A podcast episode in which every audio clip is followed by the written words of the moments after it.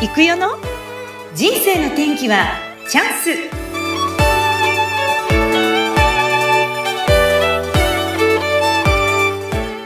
人生の天気はチャンスこの番組はゲストさんの人生を自らの口で語っていただき、ご自身の人生の振り返りや人生観などを探っていく番組です。本日のゲスト、とっても素敵なイケメン登場。株式会社ウエストコースト代表取締役社長、バストン・デレックさんです。デレックさん、こんにちは。こんにちは、デレックです。よろしくお願いします。デレックさん、こんにちは。はい、お顔出しができないんですけど、お声だけなんですけど。あ、そうなんですね。そうそう、これは声だけですよ。なるほど、なるほど。わかりました。安心しました。安心した？いや、本当は見てほしいぐらいなんですが、じゃあ、デレックさんから一言自己紹介をお願いいたします。えー、そうですね。簡単な自己紹介ですね。えっ、ー、と、静岡に来て20年、えー、会社をやっております。うん、まあ、いろんな事業をやって、やっていて、えー、静岡の街をより良くしたいと思っています。デレックです。よろしくお願いします。はい。よろしくお願いします。はい。静岡に来て20年。いろんなね、あの、お仕事をされているということですが、でも、メインのお仕事、今は何でしょうか？うん、どちらがメインかな。いや、えっと、建建築の設計ですね。がメインですね。はい、建築設計がメインなんですね。本当は。そうですね。うんうん、そうですね。はい、うん、本業は建築の設計です。はい、です。で、と言いましょう。はい。はい。と言いましょう。はい、でも、はい、実はすごく今、あの、レックさんが数年前から手掛けている事業がぐんと伸びてきているということで、今日はそちらのお話も聞きたいんですが。ええ、ぜひよろしくお願いします。ビールですね。はい。はいどんなビールをお作りになってらっしゃいますか？えっ、とね、持ち胸で、えー、ウエストコーストブルーイングっていう、えーまあ、事業をやややらせてもらってるんですけども、うん、あのまあ、アメリカ西海岸、えー、にちなんだあクラフトビールを、まあ、ドーフレッシュで、えー、うん、静岡で提供しようということで4年ほど前から、えー、やらせてもらってます。はい。あの、静岡の持ち胸っていうと、もう本当になんかこう、漁港がすぐ近くにあって、海がそば、しらすがよく取れてとかって言って、もう本当になんだろう。ねね、あの、風光明媚な、あの、穏やかな、はいはい、非常にいいところなんですが。はい。そうですね。はい。って言わない その土地に4年前から実はあのクラフトビールの工場を作ってビールを製造されている。えっ、ー、と、どんなビールなんでしょうか？どんなって言ったら、あの、一言では言い表せないんですけど、うん、あの、まあ、よく、よく言うフルーティーだったりとか、うん、あの、えー、まあ、苦味のあるものもあればないものもあるし、えー、4年でこれまで300種類近い、えー、ものを出しているので、まあ、これっていうのがすごくあのいあの表しづらいんですけど、あのまあ、普通のビールとは全く違う、えー、より味わいの深い、えー、まあ、あの、えー、ペアリングだったりとか、ちょっと気をつけなきゃいけない、えー、ものもありますし、あの、一般的なそのよくある、とりあえずビールとは、まあ、本当にわけが違うものですね。うん、うん、うん、うん。そんな、4年間で300種類を作りになってる。もう、本当にですね、実はあの、毎週、必ず新しいものができているでしたっけ、はいそうです。今、えー、大体そうですね、週2、3種類新作は出してますね。なので、月に、まあ、10種類ぐらいですね。ええー、あ、じゃあ、これはよくできた、これはなんか、あれですか、こう、長くいけそうだと思ったらずっとそれを作り続けるとか、そういう感じではなく、どんどんどんどん、あ、しないんだ。そう、定番がないっていうのが、まあ特徴でもあれば、あの、え、なんでないのってよく聞かれるんですけど、そう海外で僕が大好きだった醸造場がいくつかあって、うんうん、えー、まあ、未だにも、未だにもちろん好きですけど、そこがなんで好きなのかなって考えたときに、もちろん味が良くて、雰囲気もいい、まあ、カルチャー的なところも多いんですけど、やっぱその毎週違うものを作り出して提供してくれる、出してくれるのが、すごく刺激的で、あの、まあ、えー、今週も先週飲んだものをもう一回飲みたいって思う時ももちろんあるんですけど、ただ毎回、あの、そのお店先とか、あの、売ってるところに行くと違うものが飲めるっていうのは結構楽しくて、うん、で、静岡で、えー、ね、立ち上げた時には絶対そうしたいなっていうふうには思って、えー、ましたね、ずっと。うん、で、本当は定番ビールを4つ、5つ作った方が楽なんですよ。そうですよね。レシピが一緒。まあ、ちょっとずつ改良していくことはもちろんやるんですけど、あの、毎回違うものを作るってことはもう常に勉強はしなきゃいけない、違う材料を作る手法も違ってたり、えー、間違いも起きる、えー、ミスも起きる、えー、ラベル、ビールのその缶のラベルも毎回違う、税し税国のその、えー、申請も毎回違う、もう本当はあの、労力って言ったらもうとんでもない、えー、やっぱ定番だけ作ってるとことはわけが違うんですけど、うん、でもそれだけのやっぱメリットは絶対あると思います。うん今、だから、まあ、デルクさんが本当に、あ、この人だと思った方たちを集めて、それで皆さんと共にそういう新種をどんどん作り続けるということをもう何年もやってらっしゃるんですが、もともとこの、どうしてこの静岡でビールを始めようと思ったんですか？なぜ静岡にいらっしゃったんですか？静岡に来たのは20年前で、うん、えー、まあ、元にはなるんですけど、その、あの、嫁と、えー、結婚して子供を産むっていうことで、まあ、実家が静岡だったもんですから、静岡にやってきたんですけど、で、当時は、えー、設計事務所に入って、はい。えー、まあ、見習いみたいな形で、えー、何年かやって、で、それが、まあ、8、8、9年ぐらいかな、えー、経ったところで、えー、独立をさせていただいて、設計事務所の設計施工の会社を作って、うん、えー、で、現在に至るなんですけど、あの、シアトル出身で、えー、里帰りをするじゃないですか。里帰りね。うん。するんですけど、あの、その時にシアトルビールがめちゃくちゃ盛んな街で、えー、行くともうものすごく美味しいビールがたくさんあって、でそれを飲んた、散々飲んで今度また日本に帰国するともう美味しいものがないなない、あ、そっか。あの味が欲しいと思ってたんですね。うん、そう、まずいっていうこと、言葉は絶対使わないんですけど、ただ、あ違うじゃん。もう、あの、そのクラフトビールそのものが、あの、全くやっぱこう、なってないって言ったら変ですけど、なので、えー、で、その、その頃、大体10年ぐらい前に、え会社作った時に、その、アメリカのビールの輸入が始まったんですよね、日本に。うん。あの、で、あ、海外のあのビールが日本で飲めるんだって言って、それを買って飲むんですけど、うんうん、古くて。古いんだ、あの缶のやつは。船と、そう、船とかでやってきて、うん、3ヶ月、4ヶ月、半年だったり、下手したら1年だったりとか、うんうんうん、でビビールはもう絶対鮮度がいいものが美味しいので、じゃあ、あの、もう、美味しいものを輸入して大変だったら、美味しくないんだったらもう絶対作った方がいいと。いつかは作りたいなとはずっと思ってはいました。うん。そして、そのきっかけになったのが？いろんなきっかけがあるんですけど、まあ、まずはその、うん、さっきの話で自分がすごく好きな、うん、えー、好きだった。ものがビールは大好きだったんですけど、あの建築の仕事で、えー静岡蒸留所っていう建物を作らせてもらったんですけど、これは静岡オックシズっていうエリアにあって、えー、ウイスキーを作ってる会社さんの建物を作らせてもらったんですけど、その時にやっぱウイスキーに関して知識がなくて、えー、まあ本当たくさん勉強しても、建築ってそういう、もう病院作ってくださいって言われたら、などんな治療をするの？どんな風にやるの？何人でやるの？ってもその条件がもう完璧に分かってなければ、設計ができないんで、もウイスキーも当然そうで、どうやってウイスキーを作る、どんな機械をどんな風に配置して、誰がどんな風に使うとかも全部、あの、熟知してないとできないので、もう、猛特訓して、で、そうやってる中で、ウイスキー怖い作るのもあとビールと一緒だなっていうのがやっぱ共通点がたくさんあって、うん、これだったらビールも作れるんじゃないかなってなちょっとこう甘く見て甘く見てたんですけど実 実は。甘く見てでも、うん、そうでもあのそれを、えー、そのお仕事をやらせていただいたおかげで、うん、結構ぐんとこう自分の知識が、えー、経験が伸びてでまあ、コスト的な、コスト面とか、あの、えー、もう日々どんな問題が起きるとか、こういうことはもう、あの、まあ、旗からではあるんですけど、やっぱたくさん見させてもらってたので、えー、まあ、いずれは作ろうと思えば作れるんだろうな、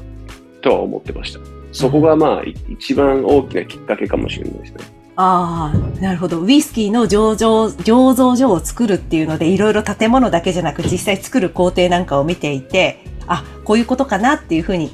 大きなその知識的なものがぐっと入ってきて、それが近くなったってことですね。そう。あんまりこういう名詞言ってもあれですけど、まあ、あの、そこの社長の中村さんがいらっしゃって、はい。で、中中村さんもウイスキー作ったことがない方で、ただウイスキーも大好きだ、大好きな人で、で、やっぱ世界のウイスキーを飲んでたり、あの、世界のそのいろんな上上流上に、えー、旅立って訪問したり、人と話をしたりして、その、僕もビールは作ったことないけども、まあ、ウイスキー作ったことない中村社長も、できるなら僕も、マジ、本当に舐めてたんですけど、僕もできるだろうなって思ったのは、あの、結構大きかったと思います。うん、すごいそ、その行動、その、挑戦にすごいインスパイアされたのは事実だと思います。うん、まずでもやっぱり好きじゃないと、あの、生み出せないですよね。関われないですよね。な何事もそうじゃないですか。うん、全部。そうだと思う。うん、えー、そして、じゃあ実際に、いや、僕もできるかもしれないって言ってやり始めて、じゃあすぐはうまくいかない感じですか？いや、あのね、その、えー、話が長くなっちゃうんですけど、うん、あの、ウイスキーを作ってる、その中村さんが、いきなりウイスキーの蒸留所を作ったわけじゃなくて、まず、その、ウイスキーの輸入業から始めたんですよ。で、僕もビール作りたいなと思っていろいろ相談をしたら、やっぱまずは足を一歩でいいから、その業界に踏み込む。で、そうすれば、あのまあ、いろんな知り合いもできる、コネができる、えー、どこから何を買うとか、えー、どんな人がの、まあ、これまでどんなことをやってきたとか、あのえー まあ、いきなり作り出すじゃなくて、いろいろ勉強しながら、あの、違うこともやってみてから作った方がいいって言って、それで僕もそうした方がいいなと思って、うん、静岡、えー、駅前になるんですけど、12っていう店をやり出したんですよ。ええ、バーですね。で、うん、そう。で、この話が面白いんですけど、うんうん、やっぱこう、まあ、いずれは製造したい、それを誰に売るのか、えー、バーだったり、えー、酒屋さんだったりするんですけど、僕もバーも酒屋もやったことがないので、あ、そっか。まずは、まずはそのお客さんになってみようと思って、はいえー、ババー経営をやってみようと。あでそうする、はい、そうすれば逆に、まあ、お客さんがどんな気持ちで物を買って、えー、お客さんに提供してる、それが分かると、あの、絶対後になって活かせるじゃないですか、情報として。うん、そうですね。で、足一歩踏み、踏み込んでっていうか踏み入れて、うん。うん。えー、あの、それこそもう、あの、何をどこから買うとか、どんな人がど、どこでビールを作ってるとか、もう日本の中のそのビール業界、えー、未だにもう、あの、全員にあったわけでも何でもない、もうとんでもない、あの、人の数なんですけど、まあでもその、えー、まあいろんな、えー、人と会って縁ができて、うん、で、今度ビール作ろうとしたら、やっぱそこみんな聞いてくるんですよ。うん、あの、なので、ガイア・フローさんがやったそのウイスキーを模範したわけじゃないんですけど、やっぱこう似たような形で、えー、やらせてもらったのがすごく良くて、うんうんうん、あの、まあ出だしはそういう意味では良かったです。うん、すごく。なるほど。え、でもすぐ結構評判になったんじゃないですか、あそこのお店。えー、あ店はそうですね。で、うん、店もまたこれもいいんですけど、やっぱその醸造所って自分がキャッシュをたくさん持ってるわけじゃなくて、お金はたくさんかかる、その、まあ、設備を入れ、あの、買うのもそうですし、そんなので、えー、絶対銀行融資が必要。で、銀行に、えー、事業計画をも持ち込んでも、いや、まあ、いきなりビール作ったことない人が作るのか、みたいな話になるじゃないですか。で、いやいや、じゃあ、いや、僕らが作りたいビールがこういうものですよ。どんなものなのかわかんないじゃないですか。ゴリゴリのアメリカで今、バカ流行ってるこういうものを作りたいって言ってもわかんないの。じゃあ、僕らがこのバーを作って飲みに来てください。で、お客さんの反応を見てくださいって。アメリカのシアトルのえー、ものを、まあ、輸入されたものを、えー、だけ扱う店だったんですよ、12は。うん、で、まあ、すごくこれがどこまで、えー、その、あの、危機が、危機目があったかわかんないんですけど、うん、やっぱ銀行さんも来てくれて、たくさん。うん、で、もう毎晩じゃないんですけども、ワンサカもう人めっちゃ来るんですよ。IPA が大好きだから。もう、あの、それを目の当たりにして、多分、まあ、少なからずそれも、まあ、銀行融資の、おまあ、獲得できた、うん、そう、あの、まあ、きっかけというか、まあ、絶対、えー、その、なんていうんですか、プラスにはなったと思います。うん。あ、実際見てくださったんでね。感じてくださってね。うん、じゃあ、うまいじゃん。そうでしょ？で、これ飲みたくない？これ鮮度のいいやつ飲みたくないっていう話になるじゃないですか。そうそうそう。なので、12が、うんうん、まあもい、いずれは絶対にクラフトビールは作りたいとは思ってたんだけど、うん、あのその前には店をやる。のが、うん、あの、まあ、大正解だった、大正解だったかな。と思って。でもやっぱりそう真似する人がいて、そのやり方をちょっと自分も取り入れてやってみて、実際に体感してみて、だから好き、やりたい、じゃあどうする？わかんないけど、まず一歩踏み出す。やってみた。で、周りから反響があるっていう、そのなんかこう、一つ一つをこうクリアしてきて、えー、そして今の、なんかデルクさんにつながってるような感じもするんですけど、まあ、こう、うん、そ、そう言いながらも、なかなかこう、うまくいかない時もあったりした。おあった。あったかな、あったっけか？ちょっと待って。いやいやいや、あの、まあ、でも割とトントン拍子でじゃあ来れた感じなんですかね。いや、あのね、うん、そう、そうですね。すっごい、うん、えー、つまずいた、行き、行き詰ま、行き詰まったことは、うん、あの、多分、もう本当にさっき言った融資あ、そこが？うん。もう2、3年やろうと思ってたので、えー、長いあの、本当長期的に考えないといけないなって、やっぱこう何もやったことない人間がいきなりたくさん大金を貸してくださいっていうのは、なので、そ、ねうん、そこが大変だったかな。あとは本当にこ、本当にあの、ビール作り出してからコロナになって、うん、あ、えー、大変でしたね。まあ、大変でしたね、まあうん、大変じゃなかった企業はほとんどないんじゃないですか。ね。あの、うん。そう。なので、そう、えー、大きな問題が起きたりとかっておかげさまであんまりないかな、なんですけど、うん、あの、そうそうそうですね。ねでもコロナの時はもう全然でしたもんね。あの時はもうパタッとこう一回、いや、お店もちょっと一回閉店みたいな感じだったんですか？あの、静岡が、あの東、東京からの影響がすごいじゃないですか。そうね。あの、静岡で何もないのに、東京がこうなってるもんで、じゃあみんな出かけないっていうことで、えーまあ、飲食店やってるともう、あの、誰も来ないんじゃやっててもしょうがないので、うん、そこは、その、まあ、大変でしたけど、でも飲食以外も、あの、あんまり話題にはされてないんですけど、すごい大変だったと思いますね。うん、なので、決して僕らだけではないんですけど、ね、ただまあ、あの、その緊急事態になったり、まあ、人のね、えー、健康とかその辺が一番大事なんであれなんですけど、やっぱ、あの、企業がやっぱ街のその原動力じゃないけど、すごく大事なものなので、えー、まあ、すごい大変でしたね、みんな。うん、そんな時はなんかこう、デレックさんがこういう言葉がけをしたとか、なんかこう、気をつけていたことってあるんですか？いやー、まあ、いずれは、いずれは抜けるもんで、もそれまでが、それまで頑張りましょうっていうしかないですね。うんえー、まあ、あとは本当にじ、あの、えー、スタッフそうですね、よく、まあ、我慢、我慢をしたというか、うん、うん、あの、やめられたりとか、いうのはあんまりなくて、えー、まあ、どうにか、その、キープできて乗り越えてきたんですけど、うんなんでしょう、その、なんだろう、今、すごくそのデレクさんがやってらっしゃる、その持ち胸の周辺がですね、ものすごい、私最近あまり出かけてないんですけど、前は本当に漁港があって、ちょっとこう、あの、シラスが食べられてとかって、あの、公園が、大きな公園があってとかって言って、あの、小さい子を連れて行く街っていう感じだったのが、今すごく生まれ変わってる街になってますよね。そこまでじゃないですけどね。そう？あの、多分、えーまあ、ちょっとずつ変わっていて、うん、そその良さに皆さん気気づい気づき始めたんじゃないですか。うん、あのもちろんその海岸沿いに店ができたりとか、うん、あのまあ、食べるところがちょっと増えたりとか、温泉ができたとか、はい、まあ、うちもできてあの宿ができたりとか。そう、宿がすごい素敵なんですよね。そうそのところどころこう店ができたりあるんですけど、うん、まあでももともとあの静かな、のどかなあの港町で、それ自体は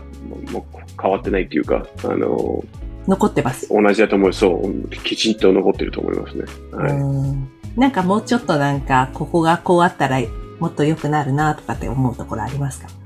いや、あのね、でも、そこは、うちは、そこで醸造場やってる理由が、えー、不動産会社 CSA さん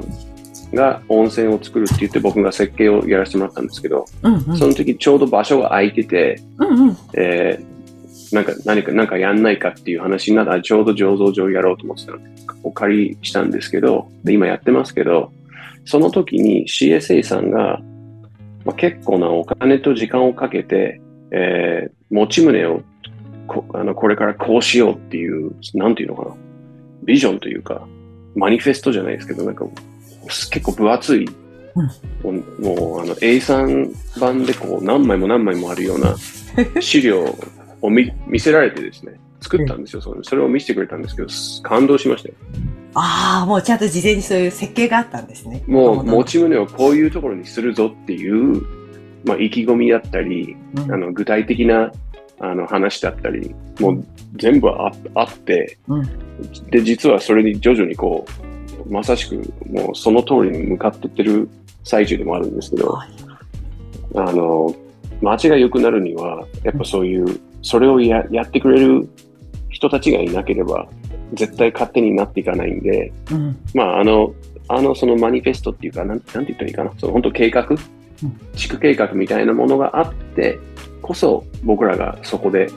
ビールをやろうと思思いましたし、うん、そのそそのおかげでやっぱりところどころにいいところあのいい場所ができて街が変わってるっていうふうには思いますね。なので、うん、静岡でいうともう一つあの人宿町っていうのがあるんですけどあの創造者があの手がけていろいろこう頑張って街づくりあの開発をしてるんですけど、やっぱそういうそういうトップに立つ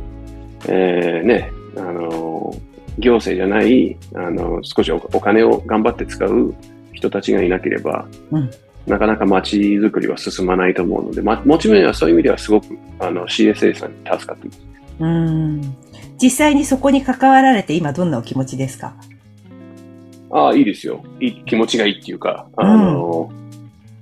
これ以上はちょっとできない、なもう僕らでできることはないかなって、なんとなく、まあ、イベント手掛けたりとか、そういうことはやりたいなとは思ってますし、あと、その、うん、まあ、さっき言った人宿町だったり、マリコとか、あの、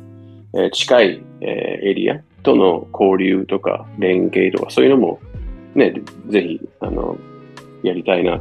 とは思って、思ってはいるんですけど、うん、僕らの手でこれ以上のことはっていうのがちょっと難しいかな。あの、持ち胸ではね。なので、そう。まあ、あとはもし第2工場作ったら、えー、どこに作るとか、そのぐらいの話ですね。うん。でもちゃんとなんだろう、こう自分ところのだけ、会社のことだけじゃなくって、デレクさんの場合やっぱり建築士としてそういう何かを作る、生み出すとか、こう、街全体を考えるとかっていうところもすごく考えてらっしゃるなと思ったんですが、どうしてそういうふうに思えるようになったんですかね？えー、と、そうですね、うん、シアトル、シアトルが最高ですよ。ああ、やっぱその、自分が住んでた街があって、そこをなんかこう、そういうふうにしたいっていう思いがあるんですかね？まあ、シアトル、シアトル化しようなんていうのは絶対ないんですけど、うん、あのシアトル、シアトルのその良さの一つは、うん、ものすごく見た目に気を使ってるところなんですよ。まあアメリカの大都市って大体そうなんですけど、ただシアトルの独独自の街づくりのルールがたくさんあって、うんうん、あのそうものすごくよく考えて作ってるなっていう、まあ、結構その勉強させてもらったんですけどあの見てて思いましたしで静岡にそういうのがないって言ったら申し訳ないんだけどほとんどない、えー、土地を持ってればあの基準法上消防法上良ければもう何何作ってもいい見た目的にほとんどね、まあ、色使いににちょっとうるさいとかそのぐらいですけど、もう全く、あの、ないもんで、で、実は、うん、あの、じゃあこの町は、えー、なん女性は税金払わなくていいとかわけわかんない、いろんなあるじゃないですか、政治的なのが。うん、あの、そういうのに魅力を感じて、あの、えー、住まい、住まう場所を決めるんじゃなくて、やっぱ美しい、気持ちのいい、えー、緑豊かだったりとか、うん、あの、ちゃんとその、えー、あの、街に個性があるっていうか、あの、そういう場所には実は皆さん住住みたい、自分はそう、そういうところに住みたいって思いますので、うんうん、やっぱあの見た目的なところにあのあの、まあ、お金かけすぎてもしょうがないんですけど、お金も時間も、あの、エネルギーを費やすべきだと思いますね。なので、うん、えー、街を作るイコール、やっぱもう、その視覚的な、うん、えー、ところにも、あの、まあ、えー、お金と時間をかけていくのが大事だなっていうふうに思って、まあ、それで建築も頑張ってやってはいるんですけど。ねだから、まあ、最初の話ですメインは建築で、その中の、まあ、一つで、こう、ビールも今作ってらっしゃるけど、なんだろう。今後、デレックさんがこのビール作り、クラフトビールを作作る、作り続けることで、何かこう目指したいこう世の中とか何かあるんですか？まあ、広く言うと、とにかくそのビールを通じて、うん、えー、楽しい街、あの、えー、集いやすい、あの、なんていうのかな。やっぱり人との交流だったりとか、うん、あの、まあ、そこで話が、いろんな話が生まれて、えーまあ、変な話ですけど、人はやっぱ進化していく。あの特に日本人は、あの酒なしではまあ、飲めない方もいらっしゃいますけど、あの、やっぱなし、なしでは、あの、素直になれない、あの、民族なので。そう思います？そう思います？いや、ま、間違いないですよ。間違いないです。はい。違うか。言えない、本音を言えないもんね。普段、あまり。アメリカ人のように。言わないですね。言わないもんね。ねあ、それやっぱりその日本に来られて感じました、最初。お何、何が言いたいかわかんない。ああ、ぼかした言い方するからね。はっきり、あ、じゃそう、あの、ほら、授業の中での、ほら、学校の授業なんかもそうじゃないですか。アメリカだとしっかり自己主張っていうか意見を言うっていうのをやるじゃないですか。でも日本はないからね。ないからね。意見はでも、なんか、遠回しに言うか、全く言わないかって言ったら、うん、言わない方が多いと思うんですよ。そうか、そうですよね。そうだね。言う、まあ言った方がいいっていうのが、うん、それはもう文化、言語と文化ってもう一緒なんであれなんですけど、うん、あの、この国だともう致し方ない、もうそういう言語だから。あの、なので、いや、なのでの、飲まざるを得ないですね。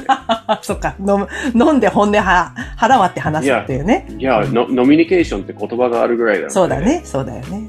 いや、これは、なので、えー、まあ、今後そのビールを通じてって言ったらや、やっぱりその人と人の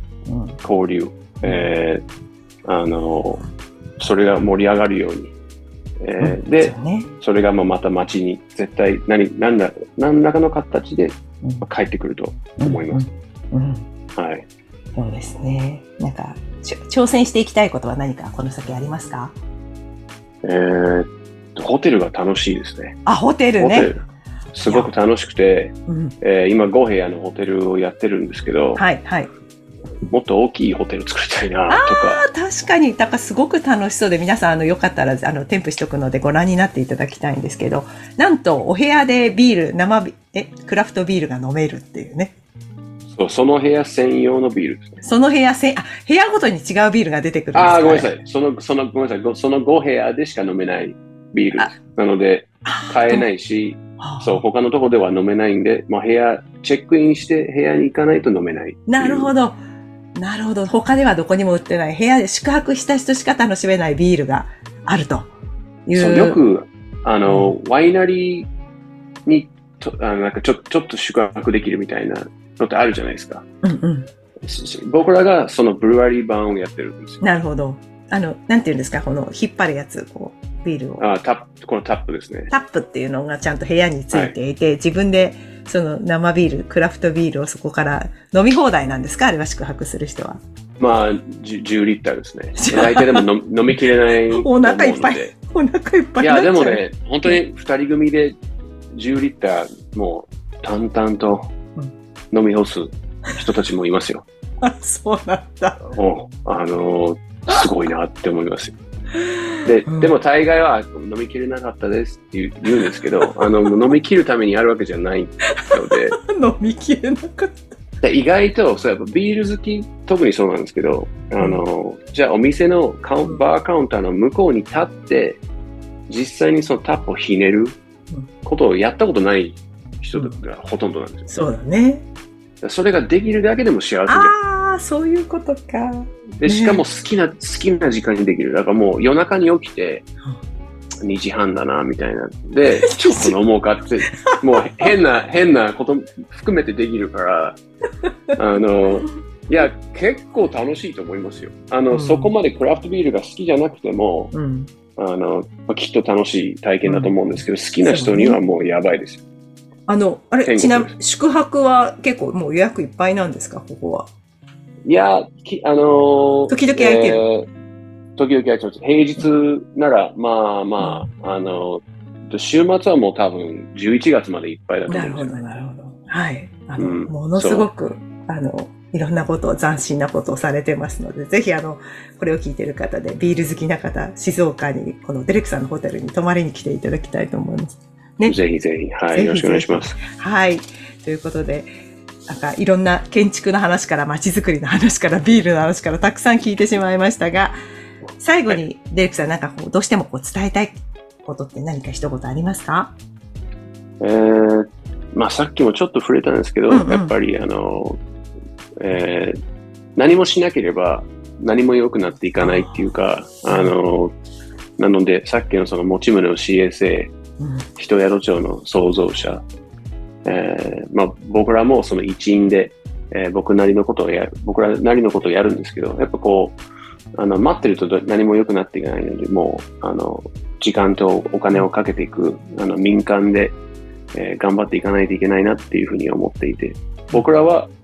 あの、それを今後ずっとやりやり続けていこうと思ってます。うん、なので、まあ、静岡から飛び越えて、今度はあの大阪で店作ったりとか、あの、各地にちょっとあの行くんですけど、まあでも、うん、あくまで静岡発信していくっていうことなので、うん、あのまあ、また、えーね、静岡以外のところで僕らのビールをもし見かけたら、あの、うん、ぜひ飲んでいただきたいと思います、ね、とっても可愛らしいあのキャラクターちゃんがついて、ホップデュード君っていうのがついて可愛いから見てください。すごい可愛らしいです。はい。はい、ありがとうございます。ありがとうございました。はい。ぜひぜひこれからもご活躍、どんどんされていっていただきたいです。全国展開されていますので、またお店、ビールの方も見かけたらよろしくお願いします。本日のゲストは、株式会社ウエストコースト代表取締役社長、バストン・デレックさんです。